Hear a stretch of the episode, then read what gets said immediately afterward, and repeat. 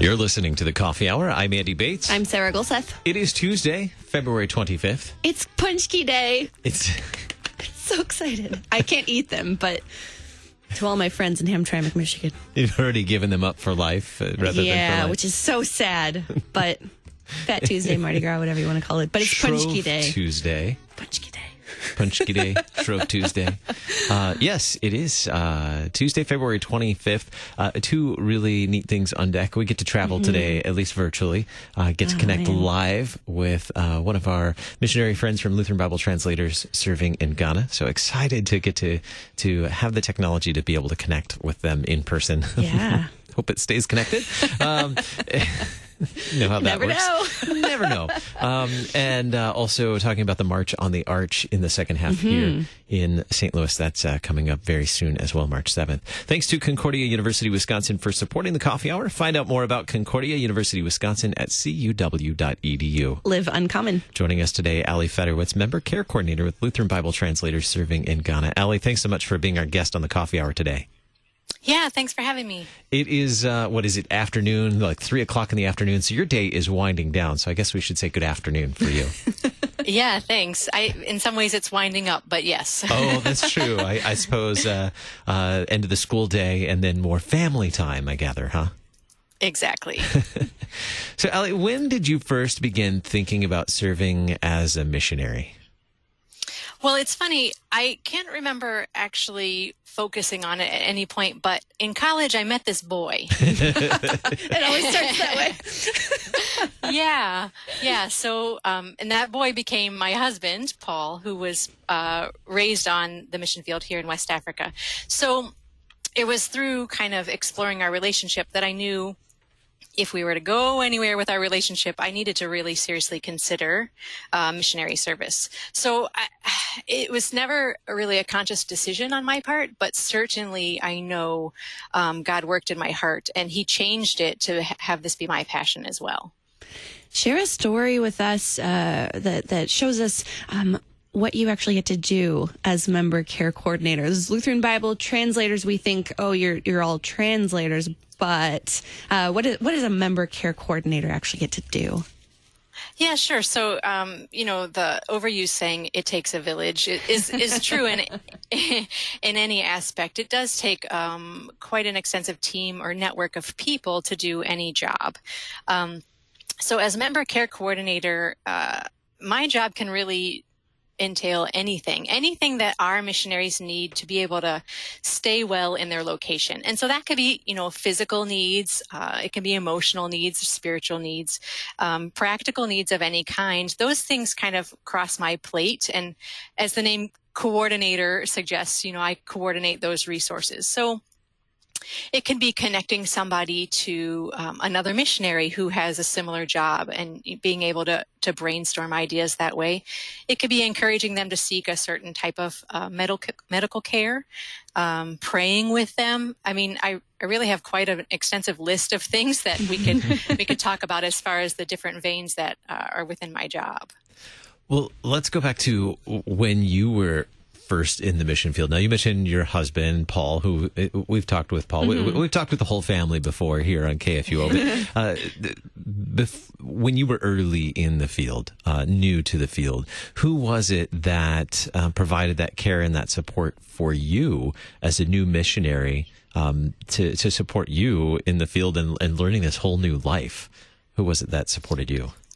Yeah, and again, I, I couldn't pinpoint one person, but certainly a group of people. Here, we've been in Ghana uh, since our since we came in 2007. So um, we had a few different teams on the field. One was uh, Nathan and Sarah Esla, and Sarah Esla is actually my teammate, my co-member care coordinator. Um, and then because you've spoken to all the Federwitzes, uh, we've also had, um, there's another Federwitz family here, David and Valerie Federwitz. We've been um, blessed to have family with us. But um, you know, it just seemed like no matter when when a hard time came up, somebody showed up at my door, and I can't tell you how powerful that is just to have somebody show up.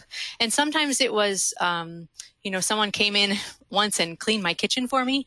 Uh, you know, provided a, a, dinner for my family. Fellowship is so valuable. I cannot um, even emphasize how valuable fellowship is when you're feeling kind of lonely and isolated at times. Um, even though you're surrounded by people, you still have those feelings. Um, you know, where do I fit in? Who's like me? And so someone who's like you, who's struggled just like you, who shows up, um, certainly very powerful and meaningful um, worship times together as well. So how does that that care that other people have shown you? Uh, how does that help you then care for the people that that are that is it's your responsibility to care for? Yeah, for sure. So I think, you know, anytime someone kind of extends a hand of friendship, shows us love in, in a way that maybe we didn't know or hadn't had the ability to um, show love in that way, it really, it's another way of learning. It really opens up your, your abilities to love and care for others. Um, so I think I lost your question, Sarah, in my little. That's right. looking at how uh, those who, how you're equipped to care for others, um, how your experience of being cared uh-huh. for as a new person in the field, how that helped you and, and, and gives you um, a foundation for serving others. Yeah. So, and like I said, people, people showing up, but I also think that as missionaries, we all reach a point of almost complete, it feels like almost complete brokenness. We find ourselves in some really dark places at times in the beginning. And it, it really takes others to swirl around us to help to build us back up again, to remind us of God's promises. And when you get to those places and you come out kind of renewed and healed and with a new outlook, it really energizes you and gives you a passion, or it gave me a passion to help others during those really kind of dark times. You know, it's almost like a, a breaking down of self and a, and a, rebuilding of who God really wants you to be. Um, I think those experiences are super powerful for helping me to walk alongside others who have who are going through similar experiences.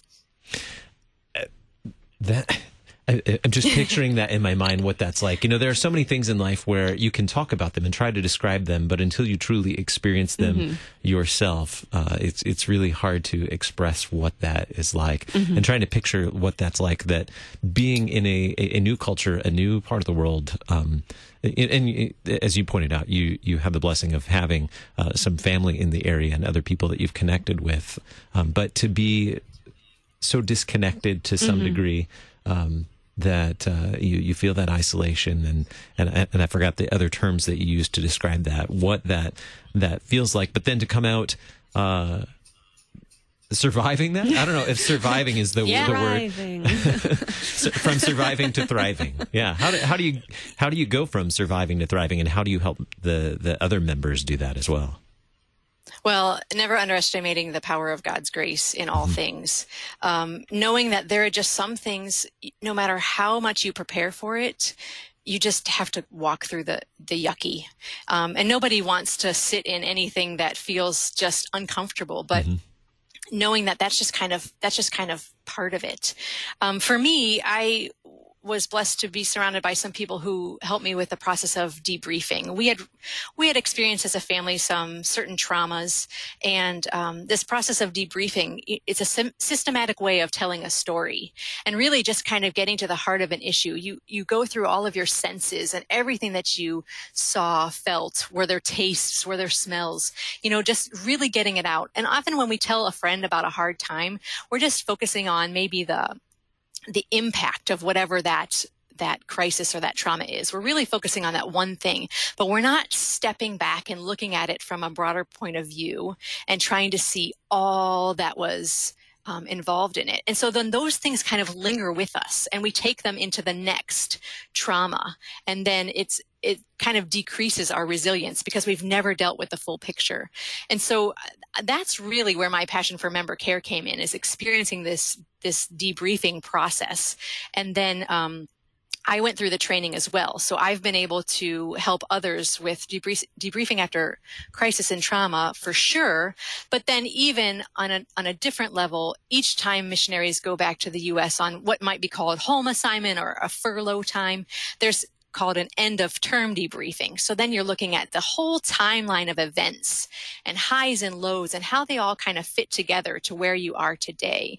And just really kind of the healing and the growth and the excitement and the encouragement that comes from it. That's really been where my passion has been in this broad uh, mm-hmm. field of member care.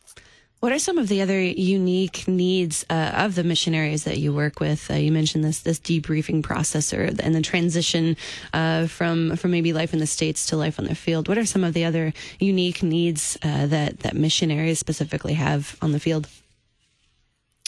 Yeah, I think um, living cross culturally can be so exhaustingly ambiguous you, think you know something about a situation and then you come to find out that you're just completely wrong because you're looking at it from you know a different point of view you're looking at it maybe with your american eyes mm-hmm. um, or some other set of eyes that you might have um, and so just you know offering uh, compassion and grace instead of things like uh, pity and judgment. Certainly being reminded of God's truths. You know, it just seems like, but God's truth, it, it's truth. How can we, conf- how can we, conf- how can we forget it? But mm-hmm. like I said, you do reach a, a place of brokenness and you need people around you to remind you of those things that previously filled you up and made you whole during those times.